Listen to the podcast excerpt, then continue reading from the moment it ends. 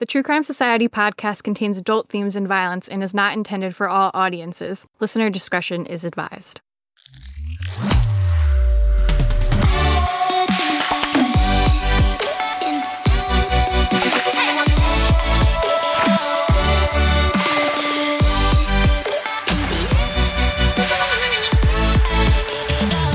What's up, guys? Welcome to another episode of True Crime Society podcast with Stephanie and Olivia.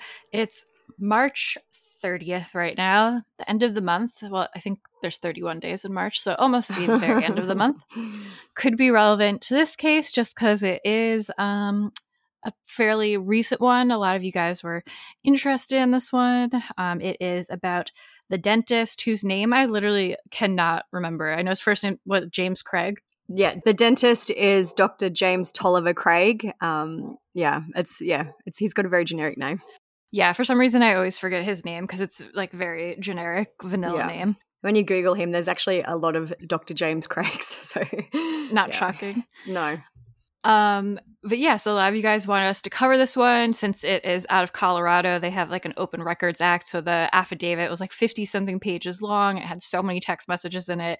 And a lot of you messaged us being like, these texts are really long and hard to read. Can you just read them to us instead? And we were like, okay. It's always crazy to me when they release so much information early on in the case. Like this was literally days after the crime had happened. And I feel like still there's some cases that are years old where we don't know anything. So yeah, it's always interesting. And just because this one is especially wild and unbelievable, it's a really, you know, ones that ones that it's one that has captivated a lot of people. Yeah. When it all came out, I sat for probably like an hour, maybe hour and a half, and was just reading through everything. Mm. but it really gives you like a full picture of everything that was going on. I feel like this one is even more crazy than the Ana and Brian Walshe story, which we did a little while ago. Like that seemed crazy enough with all his Google searches. But when we get into this one, just what some people think they're going to get away with and the audacity of these people is unbelievable. Shocking. Like this Yeah. guy is deranged the way that he really thought that he was smarter than everyone else and just lie after lie after lie. And they weren't even good lies. Mm, and it's so interesting too because we actually had someone message the Instagram saying they used to work with him, I think, and they said they're so shocked because he was the nicest, kindest guy. He actually seems like a nice guy before Yeah. all this. I bet So- you that he's good at faking that. Yeah, yeah. in every picture of him, he's got the most punchable face because he does this like open mouth smile and it makes me so annoyed. But they used it, I guess it's probably his driver's license, but they used Yeah. it on the front of the affidavit. So as soon as you open it, you just see his dumb open mouth smile. Mm. Uh, we'll get into all of that. But first, we wanted to talk a little bit about we just had an exciting call with um, Spotify. We learned about some of their new features and some things that um, they're going to be working on. So I posted about it on Instagram. But one cool thing you can now do on Spotify is we can post like little questions, little polls that you guys can answer. So I've seen a lot of you guys have been using that feature already, telling us what you think of the episode, telling us how great it is, and like telling us how annoying we are or whatever else.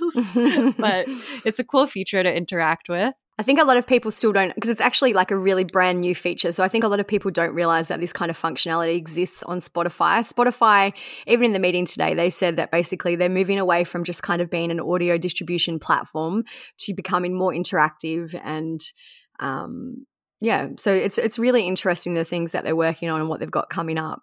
And it's, it's Mhm. it's such an easy platform to use as well. Like even to rate on Spotify, you literally click the amount of stars you want to give and it's done. It's a one second job. It's so easy. Whereas I know on Apple, you kind of got to scroll down and find it and it's a little bit trickier. So, yeah, Spotify is a great, easy, user friendly platform and it's now becoming more interactive, which is so exciting.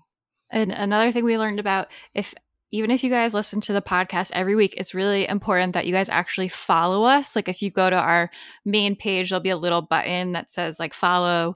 Um, so click that because it's literally no cost to you. Hardly makes a difference to you, but it's a huge help for us in terms of like the algorithm and all that. So it's a big help if you guys can just follow us on Spotify. It is also helpful to the user who follows us because then Spotify will eventually start recommending more podcasts to you based yeah. on. So they say, We know you like True Crime Society. So hey, here's another one that you might enjoy. So it's good if you are looking for some new content um, and kind of more related content as well. Yeah, that's kind of how they figure out, like, you know, other people who like True Crime Society like these podcasts too. And then they'll like recommend those to you. So it's a good way to. Um, we're, we're always getting messages asking for recommendations. I've listened to all yours. Can you recommend another one? So this is kind of another way to kind of more organically get recommendations just based on what you like and enjoy listening to. So, we just wanted to mention another podcast we've really been enjoying lately. It's called Obscura, a true crime podcast. The host is Justin Drown, and Obscura is all about shining a spotlight on the darker things in life. It's a podcast that takes a narrative approach to covering solved true crime stories. The podcast covers terrible acts in unflinching detail. Listener discretion is strongly advised as they use real 911 calls.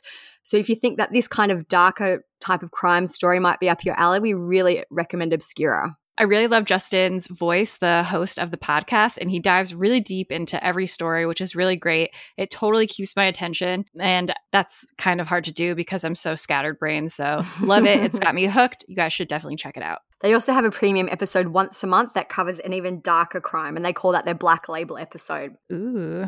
Mm. Obscura, a true crime podcast, can be found wherever you listen to podcasts. Also, if I sound a little sniffly today, I'm sorry. I feel like my allergies finally started acting up because the weather got a little slightly warmer. So I've been very sniffly today. And also, I'm like, I cry I was crying before this, not because of anything important or serious, because of something stupid. I follow this um, account on TikTok that they foster kittens, and I'm like so obsessed with the foster kittens, and they're so cute. And the guy makes such good videos of them and then when it's time for them to get adopted it's always like a little sad like it's happy but you're sad to see them go. And the guy he loved this one kitten and his name's air potato which is the stupidest funniest name and air potato would always like come running up to him when you come in the room he'd like climb up his leg and I was so sad that Air Potato was gonna like get adopted and go to a new home. But then my sister sent me this TikTok that he's keeping Air Potato, and I started crying. and that's how you know I'm about to get my period. So air potato, like A I R potato. Yeah. they all have really dumb names. There's one named Grape. There's one named Snail. There's one named Queen Coral Bead, um, St. Thomas Bean. I love reading the names of rescue animals that they give them. I'm like, because they have to they name so many yeah, that they have just like random. Whatever. Bottle. yeah. Um, yeah, I hope that some people know the videos I'm talking about. Are like, oh my god, I know air potato. so cute. Um, so yeah, if I'm acting deranged this episode, we know why. Anything new exciting with you? No, we're about a week away or just a little bit longer from our Japan trip. So this is my weekend to get organized. I've got all my beauty treatments coming up that I've been putting off for so long because I was trying to have them as close as I can to my holiday. so yeah. yeah, no, other than that, just getting organized. I've got a big weekend of cleaning the house for my in-laws to arrive and yeah, just a big weekend. I'm excited though. It should be good. It's becoming more and more real now. It's come around so quickly. I can't believe it. So yeah, Peep is here. She just arrived. Hi, Peep. Oh. did you hear her? No. Yeah, I did. Oh, hi. She's here. She's ready. She's ready to get into it. All right. So, like I said, we're going to be talking about dentist James Craig. He was arrested for the murder of his wife, Angela, um, probably like last week at the time of recording this. He was secretly poisoning her protein shakes with uh, potassium cyanide. So, and he thought he would get away with it. But luckily, this is one of those situations where people were a little suspicious and decided to speak up instead of being like, eh, I'm not going to get involved. The arrest warrant for this case was filed on March 20, so literally just 10 days 10 days ago. So this has all happened in the last week and a bit. Yeah. Some more stuff will probably come out, but like this is definitely the bulk of the information anyways. Yeah. Now to the Colorado dentist suspected of fatally poisoning his wife. The man appearing in court on Monday, a day after his arrest, on a charge of suspicion of first degree murder. Kayna Whitworth joined us with more. Good morning again, Kayna. Hey, Michael, good morning. So, authorities say that James Craig used his work computer to look up things like how many grams of pure arsenic will kill a human and is arsenic detectable in an autopsy. They also say he had cyanide delivered to his office, all in an effort to kill his wife and mother of his six children. This morning, a Colorado dentist waking up behind bars, accused of poisoning his wife and the mother of their six children. Police calling Angela Craig's death heinous, complex, and calculated, alleging James purchased arsenic and cyanide and secretly poisoned her protein shakes. According to the arrest warrant, after multiple recent hospital visits, Angela again checked into a hospital Wednesday morning, complaining of a severe headache and dizziness. Around 2 p.m., she had a seizure, her condition rapidly declining. Doctors moving her to the ICU, where she was put on life support before passing away Saturday. My heart is broken for those children. They've lost a mother. Okay, so just there's not a ton of background on them. I know Angela was 43 when this happened, and James was 45. They lived in Colorado, Aurora, Colorado, with their six children, and James worked as a dentist at the Summerbrook Dental Group. So all this started on March 15th. Well, it kind of all came to light around March 15th, 2023, at 11:10 a.m. when his wife Angela went to University Hospital with a severe headache, and she had also complained of dizziness. Her brother took her to the hospital, and James got there later because he was working. So at 2 p.m., Angela had a seizure, and her condition rapidly deteriorated, and she suffered from oxygen deprivation. She had no pupil reaction and had pressure on her skull. She was placed on life support, and the medical team were at a loss as to what was causing her to decline so fast. So, just as a side note, we were talking about the affidavit before. All this information comes from there and they actually did a terrible job redacting things. Like they redacted maybe 50% of the things where like one of the people his business partner's name is Ryan Redfern so they'd like redact it in one sentence but not the next one people we were getting so. tons of messages and people are like what is going on with this and it was actually a little bit hard to read because you're like is this the same person did they redact yeah. someone else for another reason but essentially they just did a really horrific job of redacting. And all these names are now out in the public, so we aren't outing them. There, there's tons of articles about all these people, and it's literally in the affidavit by yeah. accident, I guess. like even eventually, spoiler alert, there's like a mistress involved. Of course, they left. They had a screenshot of an email. They left in her entire email signature, full name, phone number, name of her business, address. Like it was kind of ridiculous. I feel like I wonder if they did it a little bit on purpose. I'm sure they probably didn't, but maybe they're I like, don't know. I wonder if she could these them, people. Though. yeah. Well, I don't know. Maybe like, if she's but, facing harassment or anything. Yeah, I think she's gone into hiding as well. I'm not surprised, but yeah, I'm interested to see if anything comes of that. But so, anyways, that's how we know his business partner, James's business partner, is Ryan Redfern, and his wife's name is Michelle, and they're kind of involved in some of this back and forth. So, Michelle, the business partner's wife, she has a PhD in nursing. Um, and so she was talking to James kind of about Angela's condition since she would have a background and some knowledge about what's going on. Michelle told police that March 15th wasn't the first time that Angela was sick and that she had actually gone to the hospital on March 6th as well and was released the same day. And then she went back to the hospital on March 9th and it was released on March 14th. So the doctors were at a loss still as to like what was causing her illness during all that time. And just as a, another random side note, and then I'll stop derailing. when it was my birthday is March 9th, and in past podcasts, like I would be like, oh, it's my birthday, until someone was like, that's really rude of you to bring up your birthday. but on my birthday this year, someone messaged me and they're like, I wonder if any crazy crimes are going to happen on your birthday this year. I feel like this counts a little. Um, but yeah, probably inconsiderate of me. Um, so when Angela went to the hospital the second time, Michelle was continually continuously in touch with James via text regarding her condition. So Olivia is going to be Michelle and I'll be James. Okay, so on Thursday, March 9, I can't, it's they've actually taken it looks like photos of either a phone yeah, or something like that. So it's a little bit quality. shiny and there's some reflections. So some of it we might have to kind of just guess a little bit, but most of it we can read. So I think it says around 3 something PM on Thursday, March 9, Michelle messaged and said, What hospital is Angela at? Do you need anything? Parker Adventist, thanks for offering, but for now I think we've got more support than we can handle. Gotta love the church. Do they have a diagnosis yet? I'm so sorry, we are praying. No diagnosis, thank you. Then she replies a few hours later, I think it says 5:21 p.m. Any news? Nothing yet. They just admitted her to the hospital for an overnight observation. Good. I am praying you, and then it cut off. Um, I mean, good. I'm glad she's been admitted. LOL. Yeah, I figured that's what you meant. Friday at 9:07 a.m. How did Ange do overnight? Low blood pressure all night, vomiting in the morning, still trying to figure this out. Uh, I'm so sorry. Tell her we love her and we are praying. I sure will, thank you. So a bit later on Friday, she messages just checking to see how Angie's doing and if they have made any headway today. How are you doing? Do you need anything? Thanks, Michelle. It's been pretty rough not having any answers. I get pretty nervous. They did so many tests. They have done four or five different blood draws. The regular blood panel all came back okay, and she is negative for autoimmune disorders, negative for diabetes. Her A1C was 5.5. The main issue they seem to be concerned about right now is blood pressure. They dumped five liters into her IV over 24 hours, and she looks super puffy and swollen, but her blood pressure is barely 100 over 60. Yesterday morning, it was 56 over 44. So, although that is the main concern the doctors have, my main concern is just how she's feeling.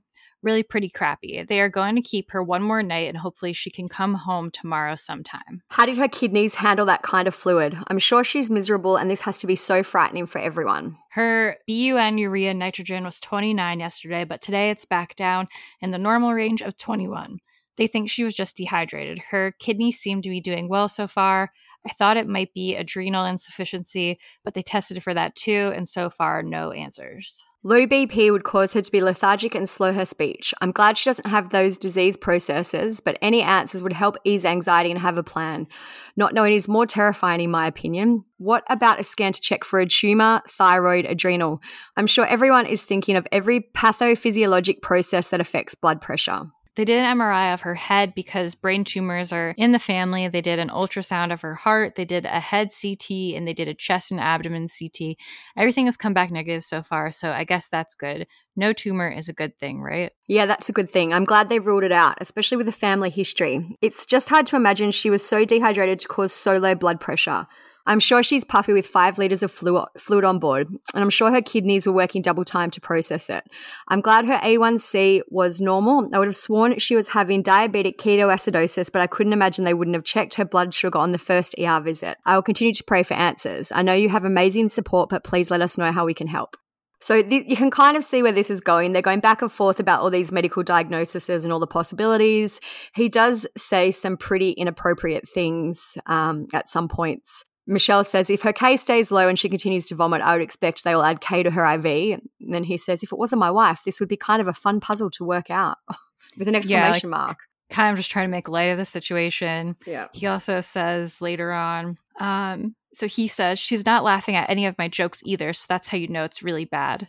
And Michelle says, that's distressing because you're funny. And then he actually sends photos of Angela lying in the bed in this room in the hospital to Michelle. He says, crash intubated, 54, 55, 44 pulse. Doc says she should be mentally responsive by now, and she's not. The doctor says she's very, very worried. And then at the, Michelle at some point else says, I'm scared, Jim. Is that bad to say? And he says, Not at all. I am too. And he said, It's weird not being able to wake her up. So those are those texts. There's there's a bunch more, but it's a lot of medical terminology that really wouldn't add much they're substance to the conversation. And they're all on the blog if you want to read them too.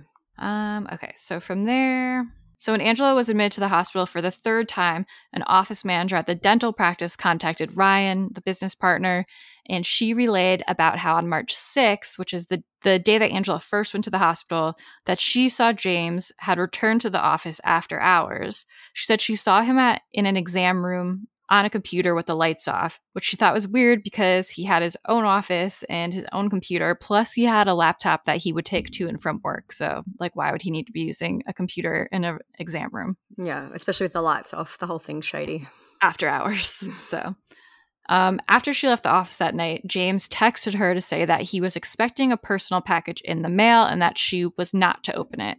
If someone told me specific, like I wouldn't open the package anyways, but I guess when you work in an office, like you just assume it's for the office and you open it. But if someone was like, "Don't open it," like I feel like saying it's a personal package is enough.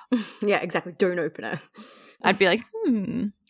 so the package ended up arriving on March 13th, and luckily, a different employee kind of intercepted it who didn't know that it was a personal package that she shouldn't be opening. When the employee opened it, they noticed that there was a biohazard sticker and a circular canister that was labeled potassium cyanide. So she sealed it back up and gave it to James, and he never knew that it was opened.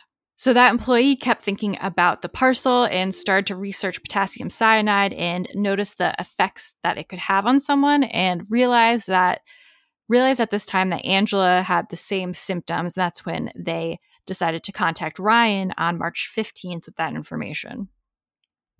So Okay. So the call to Ryan, business partner, was made as he was on the way to see Angela at the hospital, actually. And when Ryan and Michelle arrived, they spoke to James. They said James stepped away to take a call from the doctor and that when he returned, he was visibly upset. James stepped away again, and Ryan voiced his concerns to one of the nurses. He told her that he was suspicious that Angela may have been poisoned after what he had heard from um, his staff. He told the nurse that James had ordered potassium cyanide for their dental practice and that they really had no medical reason to have potassium cyanide there. The nurse called the police, and then this is when the official investigation began. Ryan and Michelle left the hospital after this and they sat in their car, and James called Ryan. So the call was answered via Bluetooth, and Michelle heard the conversation as well. James said he heard some disturbing information and asked Ryan if he had said anything to the hospital staff. Ryan told James that he was aware of the package that had been delivered to the office, and James lied initially and said that the package was a ring that he was getting to surprise Angela with because he didn't know that anyone had opened it. Ryan told James that he knew it had been potassium cyanide in the package and asked why he would have had to purchase that. James changed his story again and said that he knew what was in the package, but that Angela was the one that who'd asked him to order it. He said he didn't think that she would actually take it though. So he's just can lie like on the spot. Yeah. So at this point, Ryan told James that he should probably get a lawyer. Later that day, Ryan got a text from James, which was totally unhinged gaslighting text. Um, we'll read it. But I was saying, I was gaslighting is one of those words where you like never really know the definition of, or everyone uses it wrong. And I was like, this is literally like the definition of gaslighting. yeah. Watch someone's gonna be like, no, it's not. um, it's pretty long, but I think it's worth the read because it gives a, a good vibe of his personality. So this is James text to his business partner Ryan because Ryan told the hospital about the poison. So it says, Good morning, blank, which we know is Ryan. Thank you for taking my patient load today. I want to make an urgent plea to you. If we were ever friends, please do me this favor. Please don't talk to anyone about what we talked about last night, including any law enforcement officers. You're under no obligation to answer their questions unless you are served a subpoena, and you will do more damage than good to my family by continuing to insert yourself into this. Angela is gone, and I am devastated. Oh, did we know she died yet? No, but she hadn't died at this point. Oh, she, I just... think that she was brain because yeah. so this all happened before she was actually dead, before she was declared dead, anyway. Yeah. Okay. There's nothing that can bring her back, and I want desperately to tell you all of the details so that you can better understand what's gone on behind the scenes with her. There's so, so much that you don't know that I wish you did. If you knew everything, this would make so much sense to you, but there's no use in telling you right now. You and I have a history of you and the other partners and Jackie all talking about me behind my back and deciding what you think is best. And then you're always the fall guy that has to pull the trigger or tell me what you've all decided about me. In fact, yesterday, you didn't even come to me. I had to seek you out. You've never given me the advantage of talking with me first. You just decide and then act and hope I'll pick up the pieces later. This is a pattern in our business dealings and now has become a factor in our personal dealings. Let me paint a picture for you of what this has done. Yesterday, I had to tell my kids their mom wasn't going to wake up and that they were there to say their final goodbyes. That was at 6:45 p.m. The hospital said we could bring the kids up to say goodbye at that time. But because of the investigation you opened by your incomplete information, the hospital made those poor, grieving, hysterical kids wait until after 10 o'clock to see their mom. After an hour or so of saying goodbye to her, we went home just before midnight, only to have our house sealed against our entry by the police. Instead of getting to go home and find comfort, they were met with flashing lights and cold, unfeeling cops, and the kids scared and confused. Had to go sleep at the home of a ward member. Family has started to come into town today, and I have to tell them they can't come to my house and try to explain why. I have to hire a homicide attorney to make sure I don't end up being painted in the light that you know some hungry DA is anxious to paint me in because I am most likely going to be charged, even though that is absolutely not what happened. Ryan, I understand why you did what you did. I do. I get it. But if you'd come to me personally, man to man, instead of talking to everyone about what you thought you knew, I might have let you in on some details that would have made you less likely to cause this horrible storm. Man, Ryan, if you had only put me higher on your list of priorities instead of putting everyone else's opinions and gossip ahead of me. For that, I am very, very mad at you. I've talked to you about this multiple times, but you don't seem to care. And now what you thought was responsible has become reckless and so, so destructive. And so I'm asking if there was ever any love in your heart for me, please don't make this any worse by talking to any officers or anyone else about this unless you're legally forced to. And whoever else on the team you think is going to be questioned, I would ask that you privately ask them to honor this request too. Also, please do not respond to this text message until I text you again. So, imagine writing that essay when you're just finding out like your wife is gonna die. I just think it's so interesting how he's like, "You've done this, you've done this," whereas you know, I know, I know he was trying to cover his tracks, but essentially he's the one who caused this whole scenario. So yeah, it's it's ridiculous. Like this was so unhinged and insane to me how he's like the kids were outside freezing and couldn't go home and it's all your fault it's like dude you poisoned their mom yeah so that was all March 15. At 12:30 a.m. on March 16, a detective went to the hospital to speak with medical staff. Angela was still on life support at that time. She had no brain activity and they basically knew that she wasn't going to survive.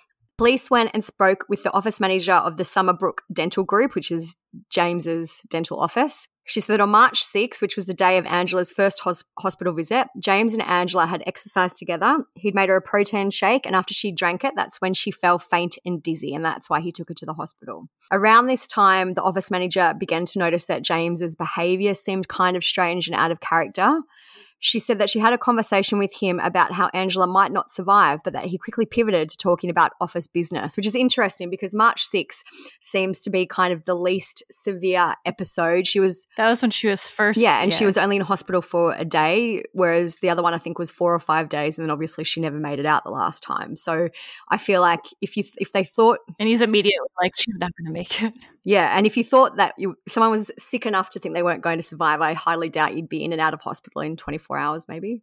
Yeah. She also told police that she knew Angela and James had been having marital issues and that Angela wanted a divorce. So, police spoke with the business partners Ryan and Michelle again on March 16. Ryan told them that he had been business partners with James since August 2022 when he purchased the dental practice from him. The business had been struggling financially. They had known each other for more than 20 years and had gone to dental school together. So, records do show that James filed for bankruptcy before in 2021, and he was also on the verge of filing again. Ryan told police that he kind of agreed with the office manager and said that James and Angela had been having marital problems. A CPS worker spoke with police and she also backed this up. She had had individual meetings with James and the six children. James had apparently made some concerning statements and he alleged that Angela was suicidal and had been for months. He claims to have revived her several times over the previous months. And he also told the CPS worker that he asked for a divorce in 2022 and that her depression and suicidal ideations had increased since then. James also told the CPS worker that Angela had intentionally overdosed, but that he wasn't sure what she'd been taking, but he was sure that her toxicology results would come back positive for something. Mm. According to the affidavit, the CPS worker, quote, provided her opinion that James was attempting to build a cover story for what really happened to Angela. So at this time this was all happening, James was staying with the friend who I believe was maybe a member of the church, the ward member. Police went to the home at 8:30 a.m. on March 16 to speak to James, but he told them he didn't want to speak about Angela. so police served him with search warrants for his phone, Angela's phone, his wallet, and laptop. He gave police the phones and passcodes, and he also gave them the password to his laptop. He told them he didn't have a wallet, but that he kept his cards and his ID in his phone case. Police took photos of all of this. They went to Angela and Jim's home at 8:45 a.m. Nobody was home and they executed a search warrant. They saw that there were surveillance cameras both inside and outside the property, and they amended the search warrant and also seized these cameras. Some items that were collected from the residents included multiple types of powder proteins, multiple workout style shakers used to drink the protein, a computer tablet, two different unlabeled plastic bags with white powdery substances, as well as a water bottle on an exercise bike. Police searched the dental office the same day at 11:45. They searched cameras and hard drives and as well as the laptop that James had used. They also took the contents of a vacuum for further investigation. They also found James's DEA number during this search. A DEA number is assigned to all healthcare providers and allows them to write prescriptions. So when police searched Angela's phone, they found that James was saved under there as the contact name The Boy, which is a bit cringy now. Um, I'll just find the texts.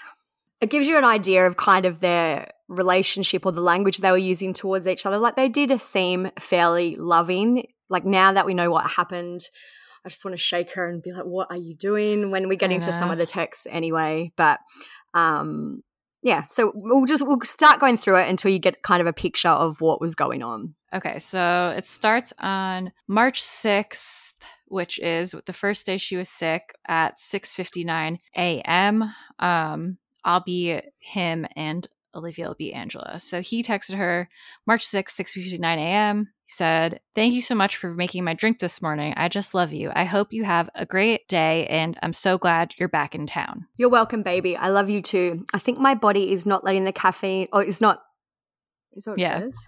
Letting Mishmet liking. Okay. You're welcome, baby. I love you too. I think my body is not letting the caffeine. We think it should be probably liking. Letting the caffeine this morning either. My stomach feels fine, but my head feels funny and dizzy. Very strange. It's been a week since caffeine for you. Maybe your body is saying no thank you. I did a full scoop of caffeine and a full big scoop of B vitamins. Is that how much you normally take? Oh no, I do a small scoop of the B vitamins. It really feels weird, is what it says. Feels really Yeah. weird. These these ones are a little blurry, so Yeah. bear with us. Trying our best. Oops, sorry, baby. That's okay. It'll wear off. I am dizzy and my eyes don't want to focus, but I can get the stuff done that I need to this morning. Maybe you should lie down. I'm lying on my face on the mat in my room. You have a bed, you know. I'm stinky. It just seems excessive for a little extra supplement. Pearl is flying in this morning to see me. I totally forgot. I think she's flying out today too, though. I don't feel right in my head. Do I need to come home? No, this is just weird. I'm dizzy in my head and my eyes are working slowly and my, my body is responding slowly. That sounds really wrong. I'm going to come home. I don't like this. You can't. You need to work. I'll throw some clothes on and sit with the girls and see if it goes away. And just a side note, apparently them always being like, no, like you need to work. You can't leave work is because they were like in debt. Yeah. Okay, so he goes, Okay, I'm probably overreacting, but I don't like that. I can cancel patients for the morning or move some patients to Dr. P if needed. So if you change your mind, let me know. Do we have a blood pressure cuff? You should try that and see if your blood pressure is low or something. Do you get lightheaded when you stand up? It feels more like when I take heavy meds and everything adjusts and moves slowly, like I'm moving in thick gel. Um, my eyes are struggling to stay focused. Did you take BP? I don't know where one is. Okay, if you do end up wanting me to come home, I'll bring one. I have a bottle of magnesium in my second drawer down on the left side of my sink. Take one of those. Have you eaten anything? I had my protein shake and magnesium makes me weird. This is not hungry. Are you nauseous? No, I feel drugged. Given our history, this must be triggering. Just for the record, I didn't drug you. I'm super worried though. You really looked pale before I left, like even your lips. Do you explain that part now or explain it later? I do explain it later. So in the affidavit, it doesn't like so we've kind of gone through the affidavit chronologically. We do um, learn later that Angela's sister tells police that Angela believes she had been drugged by James before, as in like previously, not in in March previously. So that's we'll, we'll get into that a little bit further as we get into the affidavit, but that's kind of what that refers to. Angela was aware that James had tried to drug her previously. In the past. Yeah. Um, so, and he says, update I was plugging your symptoms into Google and stroke matches some of what you're describing.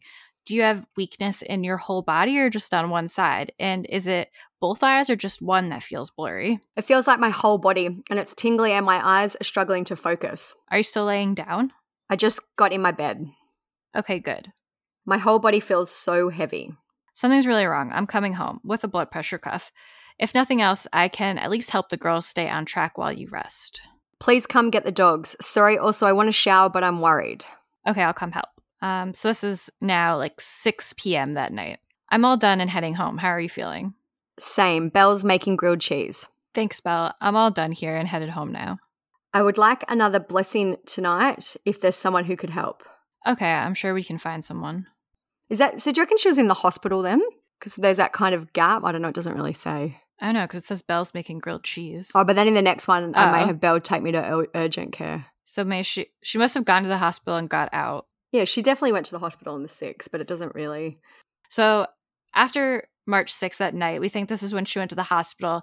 And then these following texts we think are when she was out of the hospital. So this is March 7th, um, early in the morning. You don't have to miss work today. We don't have anywhere to go, and the girls and I will be fine. I'm just starting to think I'm just sick, and this is part of it. I'm going to try my popcorn and the doctor this morning, and we'll see what we can do. I'm not sure your popcorn will do much, but you're welcome to try it. Does it say pop or PCP? It Looks like it says PCP. PCP. Well, because PCP is primary care doc, primary care physician.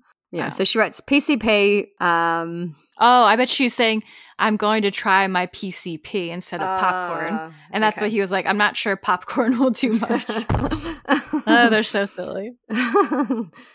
so then they kind of go on to talk about the ER visit. She says, Did the ER give you any paperwork? Only the discharge paperwork on the island. It didn't have any of your blood work results or your MRI or the CT interpretation or even the glucose numbers. Since you're out and about, I really think you should go over there and see if you can get a copy of it. They were supposed to give us info on the patient portal so we could access it ourselves. I didn't get any of that. Sorry, the patient portal discussion must have been something that happened before I got back, kind of like between your MRI and being discharged. She says, That's okay, I'll take care of it. I don't want to tell you, but I feel like you would be upset. But I may have passed out a little this morning while standing in the kitchen. I just remember holding onto the island because I was dizzy and then Violet in my face saying, Mummy. Um, thank you for telling me, but that would have been a good moment to call 911. I just waited for Belle. It's weird because my eyes seem to be focusing better today. Well, that's good, I guess. I woke up with a headache and spots in my eyes. Spots went away, headache's still there. Sorry, baby, that sounds awful. Uh, your family's out of control, but hilarious. I'm aware of both those things. Blood sugar only 97 today. Wow, that's weird. A1C. Not doing urine test here. They recommend I go back to the ER, but my A1C was normal yesterday, right? Isn't that what the ketones are? Never mind, she told me they don't have the capacity to do that test, but my PCP should. I'm tired. How did your talk with Matt go? I need a new PCP. So then they go back and forth for a bit, kind of some irrelevant stuff, talking about being sick stuff. He called in a Z pack for her because he's technically a doctor and can do that. So this goes on for days. Like there's March text up to March There's 10, so March many 11. texts. Yeah, like it's pages and pages of texts. But he's very also very much trying to play up like good husband. Like he texts her, I love you. It was so nice hanging out with you and just watching a show and snuggling. I'm sorry you aren't feeling well and that you feel like I'm disappointed about that. I'm not disappointed at all, just feeling empathy for how hard that must be for you. Hopefully things can get can improve and get better. I'm also grateful that the last couple of days have allowed me more flexibility with my schedule. God really does know what he's doing. And so the text also go through like the second hospital admission, which was March 9. Like she writes things like head of emergency surgery just left. Gallbladder is slightly distended, but that happens when you don't eat. He said he doesn't think my issue is surgical and he's going to look through my charts, talk to the doc on the floor and see what kind of plan they can come up with. So she talks about she can't, can't eat anything. She hasn't even tried to eat anything. Even she writes in one text, I'm going to try some broth in a minute and see how I can do. And then she wrote, and maybe some Vicks. And he wrote, Gotcha. Any meth? And she said, I think I'm good. Like he's still trying to make these dumb, cringy jokes when she's obviously very sick. Because he is funny. So there are texts kind of right up before I believe that she became unresponsive. So Monday was the 13th. She's saying things like, um, my head really feels bad. I'm not allowed to sleep without oxygen. I feel super tired. And then she just thinks, says, like, I want to go home. I'm really not feeling well. I don't feel good. I'm hurting. So she was in a really, really sad, horrific place, it seems, right before this all happened. Obviously, you wouldn't be feeling well. Yeah. But he's still just kind of excited for the girls to get to go to the zoo.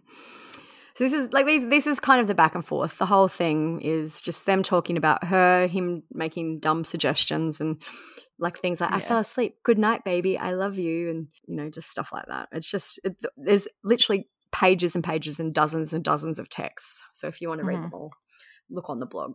All right. So on March 17, police searched his other electronic devices. His phone was connected to the email dinosaurjim at me.com, but investigators found another email on the hard drive in the dental office. That email is jimandwaffles at gmail.com. The Waffles email was first created on February 27th, 2023. Whoever was Waffles had searched many poison related inquiries, including how many grams of pure arsenic will kill a human, is arsenic detectable in an autopsy? He'd also searched for chemical suppliers in Aurora, and they found an Amazon order for February 27th to be delivered to Jim's house for an item called arsenic metal, 99% crystalline metalloid, 10, gram, 10 grams for element collection. It was a $13 order. Investigators also found additional online purchases of poison, some of his Google searches were buy arsenic, Aurora, Colorado. What can you use arsenic for? He also found a web page with a page titled Is Arsenic Detectable in Autopsy? Very Brian Walshe, like you were saying. He watched YouTube videos about making poison, and there was also a video called Top 5 Undetectable Poisons That Show No Sign of Foul Play. He also looked up how to make poison out of oleander, which is a toxic plant. James visited a website that had information on arsenic and cyanide, a video also explained how difficult cyanide is to detect, and that by the time doctors figure it out, it's usually too late to save the person's life. So the James and Jim and Waffles email account stopped communications with all other anyone else on March 16. Other orders were attached to the email, including Sigma 207811025G from Midland Scientific, and this is a term for potassium cyanide. So soon after this order was placed, a person with the company reached out to ask James what he needed to use the item for, and they informed him that they didn't have it in stock, but they could ship it to him overnight. The order had a delivery address for the dental office. The company sent James a restricted item usage statement form to fill out. He responded to the, to the email saying he was a surgeon performing a craniofacial reconstruction and was using the chemical to check and see if it will help with the layering of alternative medicals. And if it was successful, the information will be published as a paper in the National Institute of Health. So you had this whole story. I looked it up and I don't remember the exact words, but pretty much the only thing that you really use potassium cyanide for is something to do with basically like stripping metal. Hold on, let me look again. Cyanide. It's used for the extraction of gold and silver from ores and electroplating and steel hardening. It's really all I could find that it's actually used for. So, despite all this, he provided his license number and his professional email, but the email for the order was the Jim and Waffles at gmail.com. I just can't believe that there aren't, maybe there will be after this, but more protocols in line for checking that this use is official. Yeah, I wonder if they'll get sued mm. By anyone. So, the Jim and Waffles account had also been communicating with a woman. We have found the woman online. Her name is in the affidavit. Her first name is Karen. She's an orthodontist in another state. We won't blast her because I feel like her life has probably been destroyed anyway. Um, but like I said, you could see her her whole email signature in the affidavit. So. Y- yeah, that's what I mean. And so apparently she's the only orthodontist in the town where she lives. Like she's, it's not like her name is Jane Smith. She's a very identifiable person. Mm-hmm. So in the affidavit, there is an email between James and Karen. It implies she. It seems like she knows James was married. And they only show the one email, but like in this other screenshots of his emails when they were finding like the orders and stuff, you could see that there are other emails from her. Okay, so the email says the caption is seeing. I mean, what is it? The not the caption. What what the heck is it called? Subject line. Yeah, the subject of it is called Seeing You. And this is her writing to him. Hi, honey. I am so sorry for what has transpired this week in your world. I am sorry I am not part of your world to be of more help to you, and instead I am pulling you away. This is so hard. I want to be and do whatever I can to support and encourage you, and I don't want to add to what has become an incredibly difficult time. Can't imagine what it is doing to you to walk your kids through this. I do want to give you any comfort I can, but I do not feel it is right for me to mix in with all of those gathering to mourn Angela either. And I do not want to meet your family as a friend and try to conceal what I feel for you. I'm praying for you and seeking God's wisdom for this time. I love you, Karen. So there are other emails, as Stephanie mentioned. They said that they were intimate in nature, contained sexually explicit conversations. They also contained travel plans, which showed that Karen went from Austin to Denver from March 8 to 10. The affidavit reiterates that Angela was in the hospital from March 9 to 14. So literally, while she's in the hospital, Yeah. she this mistress flew out there and was with him. And while he's texting her, like checking in on her, and whenever he was like, "I'll come home, I'll come, I'll come, I'll come here, or I'll come wherever," like no, he fucking wasn't going to.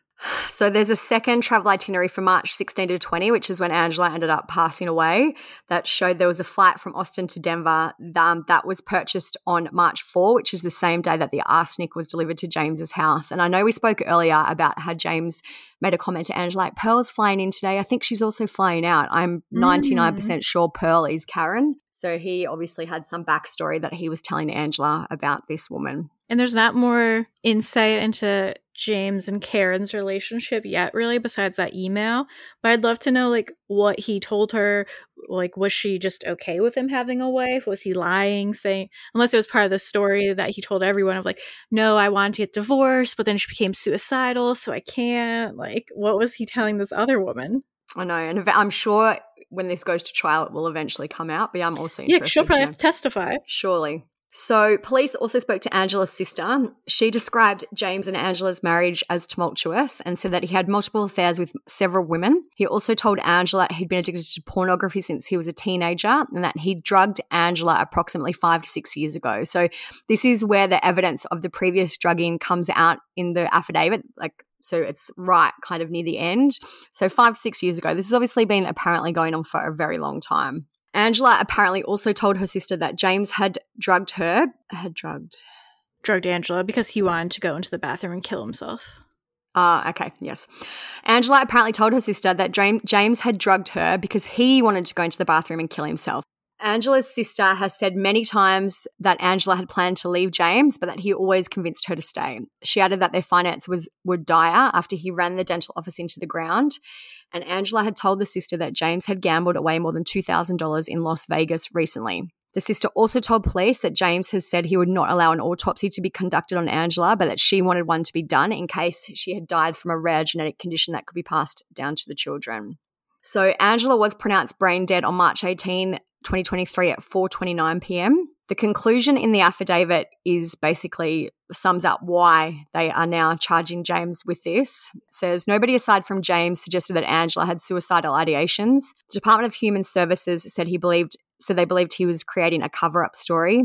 James had been communicating with a woman in what appeared to be a sexual relationship while his wife was dying. An email used to research undetectable poisons was only used from one of the dental rooms in his practice. The email, which had been used to purchase arsenic, arrived on at James's home on March 4. Angela felt sick on March 6, and she was hospitalized with symptoms consistent with arsenic ingestion. James ordered oleandrin, which is another poison, which was intercepted and was never delivered. On March 13, the package arrived that James instructed the office manager not to open, and this was the cyanide. It was opened anyway. Angela returned home from hospital on March 14 after she was admitted on March 9, but she was back in hospital the following day. She was put on life support, did not regain any brain activity. James regularly made her protein shakes. Investigators believe the poison was in these shakes. The poison wasn't located anywhere in the homes, though, during the searches. The final line of the affidavit says, based on the totality of the investigation, James has shown the planning and intent to kill his wife to end his wife's life by searching for ways to kill someone undetected, providing her poisons that align with her hospitalized symptoms, and working on starting a new life with Karen. Your affiant finds there is more than enough preliminary evidence sufficient to arrest James Craig with premeditated first degree murder. I also wanted to add in the you mentioned that he like was refusing to get an autopsy on Angela, and his reasoning for that was, um, I think the sister said he was saying, if they couldn't figure out what was wrong with her when she was alive, then I don't want them poking and prodding her when she's dead. This case reminds me of so many other cases. It reminds me of Tony Todt. It reminds me of Chad Daybell. He also didn't want the autopsy on his wife Tammy, just to cover it up. You know, there's just so so many of these men are so ridiculous. And they all get caught. Yeah. So James appeared in court first on March 23rd. The hearing lasted only 10 minutes. He confirmed that he was waiving his right to preliminary hearing within the 35 day period, and the preliminary hearing has been set for April 7. Um, Angela's family released a statement. They said, We are all heartbroken over the loss of our sweet Angie. She was deeply loved by both the Prey and Craig families, and this is a very difficult time for all of us. We thank God for the knowledge that we'll be able to be reunited with her someday. We are overwhelmed by the love and service extended to us by those who knew and loved her here in Aurora. We are so grateful for the compassion and concern everyone has shown Angie, and we would ask for your continued thoughts and prayers. We also invite you to allow us some time to mourn her passing in privacy. So, Angela's obituary is online. I'm always interested to see what they do in a situation like this, if they kind of acknowledge her married name, for example. Um, they do put her name as Angela Prey Craig, which I'm assuming Prey is her maiden name. Um, it just basically, I won't read it because it's quite long, but it talks about, you know, how much she loved her family, her six children, James is not mentioned in the obituary, which isn't surprising. So I'll put the whole thing on the blog. It says that she loved woodworking, creative projects. Um, her son said that his mum loved a lot of things, but she didn't have time for all of them because she had six children instead. She really, she had, out of the six children, there's five daughters and one son, I believe. So, you know, she had, was obviously very, very busy with all the kids and it seemed like she was a very involved mother. It's just like insane. Like they had six kids, even though they were mostly older, I think, right? I think the oldest kid, I don't know the ages of the children, but the oldest ch- kid is probably nearly 18, I would guess. So that kind of makes sense. But it's also still young. It's like this dude literally took the mother away of six kids. And now those children aren't going mom. to have a- a- any parent now. Yeah. All because he was having an affair and he's a piece of shit. And in terms of kind of being similar to the Todt family, today there's been an article that says he was more than $2 million in personal debt and that the dental practice was losing $120,000 per month. It's just like how sh- how short-sighted can you be? Why would you ever think this is a good plan? His personal pre-tax earnings for 2019 was $778,000. And despite this, he still couldn't keep it all afloat. They've said that he was into cryptocurrency, Oh, um, he fell he fell victim to a crypto Ponzi scheme where he lost six hundred thousand. Wow. So he had a lot. Like that reminds me a lot of Tony Todt. I know his was insurance mm-hmm. fraud and things like that, but um, yeah, he had taken out two loans against the house in Aurora. He once owned one million dollars against the property outright. Like this is some of his debts. He owed three hundred fifteen thousand to the IRS, had seven hundred fifty thousand more of other debts, two hundred thousand dollars on credit cards. It also reminds me of Murdaugh a little because it was like he was in all this money debt. Um, they're finding out that he was stealing all this money from the law firm. He's like, hmm, what would distract everyone from this? Oh, if I'm suddenly the poor victim who lost my wife and son, everyone will leave me alone. So, like, what? This guy just think like, let me just get rid of my wife. Everyone will feel sad for me and leave me alone. I'll just yeah. slot my mistress into um, my wife's spot to help with the kids, and I'll just continue having affairs and being a piece of shit forever. Like he really thought he would get away with it. Yeah, I just that's what I mean. The audacity of these men just to believe, yeah, this is going to be fine. This is a solid plan. Unbelievable. So that's kind of it for the James Craig story up to date till now. One thing that I did find interesting is about poisoning as a murder method. I've read a stat and it says it's very rare. Poisoning accounts for less than 0.5% of all murder cases. Hmm. It's, like, it's, it's, so easy to track if you buy it. That's what I was like, going to say. It's actually a dumb because the amount of poison you'd need to kill someone or the type of poison is surely going to be trackable. You would think that it's one of the ways. I heard an interesting interview with a toxicologist the other day, and it was basically like everything is poisonous. It just depends on the amount. So, mm. um, yeah, it's interesting. I guess he really thought with his all his undetectable, um, you know, Google searches and things like that, that he'd really found a way to get around the system, and he clearly didn't.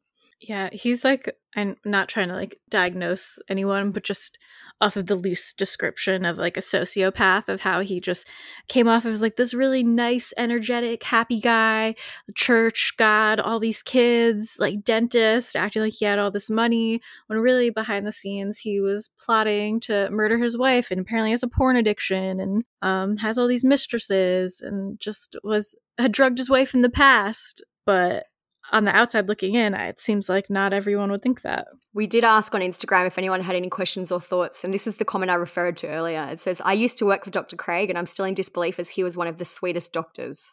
Someone else wrote, clearly hasn't watched enough true crime to know that cyanide can be traced. Mm.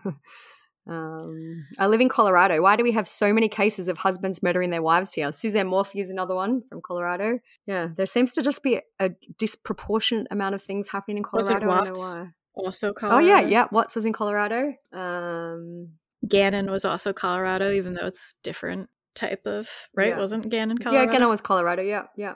It's a lot of the big ones. Someone said, wild that he did it with poison, since traditionally that's how women kill, not men. Someone said, that's even more dumb than Brian's three point turn. oh my God. I don't know. So, yeah, some interesting comments all along the same lines lazy, how dumb, how ridiculous that he ever thought he was going to get away with it. I just really want to know more about his life, and I hope it comes out during the trial and just that everyone testifying totally humiliates him and puts out all of his like shitty business dealings and shitty personal details about his porn addiction and everything just totally on blast, fucking embarrassing him. Because it seems like he's the type of person where he is not gonna like having that out there because you know he loves God and blah blah blah. And he was trying to clearly control the narrative. Like he didn't either want his wife to know about the financial stuff or he just wanted to be with Karen. Like, do you know what I mean? He just, I think he felt like he could control everything, and he really thought that this was going to work out well for him. Uh, when I was reading this affidavit, there's so many times where I, I honestly was like, like when he, his immediate lie was. The box that I had delivered was a ring that I got for her. what? And then even when he tried to pivot so quickly and say, Angela wanted it, but I really didn't think she would take it. Like, if your wife said to you, Can you order me cyanide? What would your, like, it's just such a crazy She's going to just start like making ores or whatever it's was yeah. used for. Like, oh my God, the stupidity yeah. of this man. But, you know, I'm glad he was this stupid at least because he fucking got caught. Wish it didn't yeah. happen, obviously, but at least he got caught. And there was um, some kind of bordering on victim blaming comments that I saw where they're like, well, if he did it before, why didn't she leave? But I guess she probably never really had proof. Do you know what I mean? Like, I don't know. I, it's hard to say what you'd do in a situation like that. I'm sure it's the last thing that she wanted to believe. Yeah, I said my thinking while I was reading it was that I hope society progresses enough eventually that women stuck in situations like this feel confident and empowered enough to leave because yeah. even though yeah obviously there's a ton of red flags it seems but she has six kids. A lot of times the women who are in these situations feel stuck feel like they don't have any money like i don't think she had a job right? Like no, they have no money they have no way to just like easily escape. She could have been maybe planning to leave or trying to make a plan or wanted to leave and even in terms when you add kind of their religious beliefs in, um, they seemed like they were a very religious family. And I like I read an article too that said the church members came and cleaned his house for him when Angela was in hospital, and you know, like they were obviously involved in the church community. So I feel like a lot of the times that's also a deterrent for divorce. Mm-hmm. You know. And a lot of times the abusers they do the thing where it's like it's really really bad, something bad happens, but then they lure you back in by being like it's never going to happen again. Then they're super super nice to you. They're acting like the best spouse ever, and it's only a temporary thing until they go back to acting like a dirtbag. But then that's the endless cycle of like they're abusive to you and then they lure you back in. So yes, from the outside it's easy to be like, whoa, she should have totally left but you have to consider the other circumstances as well. And I feel like too in the texts he seems like obviously he's two faced, but he seems on a show. Yeah, he's very caring. He's very kind. I love you, baby. How you doing, baby? You know, like mm-hmm. it's not like he's like not responding to her. Like they clearly were close ish, or you know, I'm sure that she thought they were closer than what they actually were based on his other dealings. But it's he seemed like a caring husband. Maybe she believed that he was. We don't. Yeah, he seems like a master manipulator. So. Yeah, absolutely. So everyone should think twice before they judge. Yeah.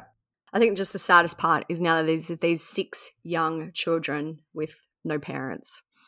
You know, imagine yeah not even just the grief of losing your mother. Imagine now having to lo- live with the grief of your father doing this and your father probably going to jail for a very long time. Mm-hmm. It's just horrific. Angela's family seems very supportive. I have seen there's a GoFundMe for the children. Hopefully, someone in her family will be able to take care of them. But yeah, crazy story. It'll probably be an interesting trial. If it goes to trial, I'm assuming it will because I doubt he's going to plead guilty. Guilty, yeah. So we shall see. Um, I don't think there'll be a, any massive update or like we'll need to update the episode, but I know some more little small things could come out that we'll we'll post about on Instagram and wherever else. I guess that's it for now with the story. That's it, I think. The whole the whole affidavit is 52 pages, so it's on the blog if you want to read it too. If you want to, if you haven't read the whole thing, all the texts are on there in their entirety, so you can go and yeah. there's tons. Yeah. All right, so like as always, follow us on Instagram at True Crime Society. We post everything there with if there's any updates with this case, we'll post them on there as well. Um, you can follow our personal accounts. Mine is Steph Sum underscore. Olivia's TCS Olivia. We'll have all the links and everything written out on the blog at truecrimesocietyblog.com. If you're listening on Spotify, check out some of those new features that we were talking about earlier and make sure you follow us. Actually, click that follower button. It's a big help to us. Um, you can leave us a rating on there. You can leave some nice comments. Share the podcast on your Instagrams, wherever. Just get the word out there, get people listening. It's a big help to us when you do that as well. Our sponsors, any sponsors will be in the episode notes. If you ever forget the codes or anything, they're always listed and linked there. All right, so we will talk to you guys next week. Thanks for listening. Uh, stay safe out there. Peace out. See ya.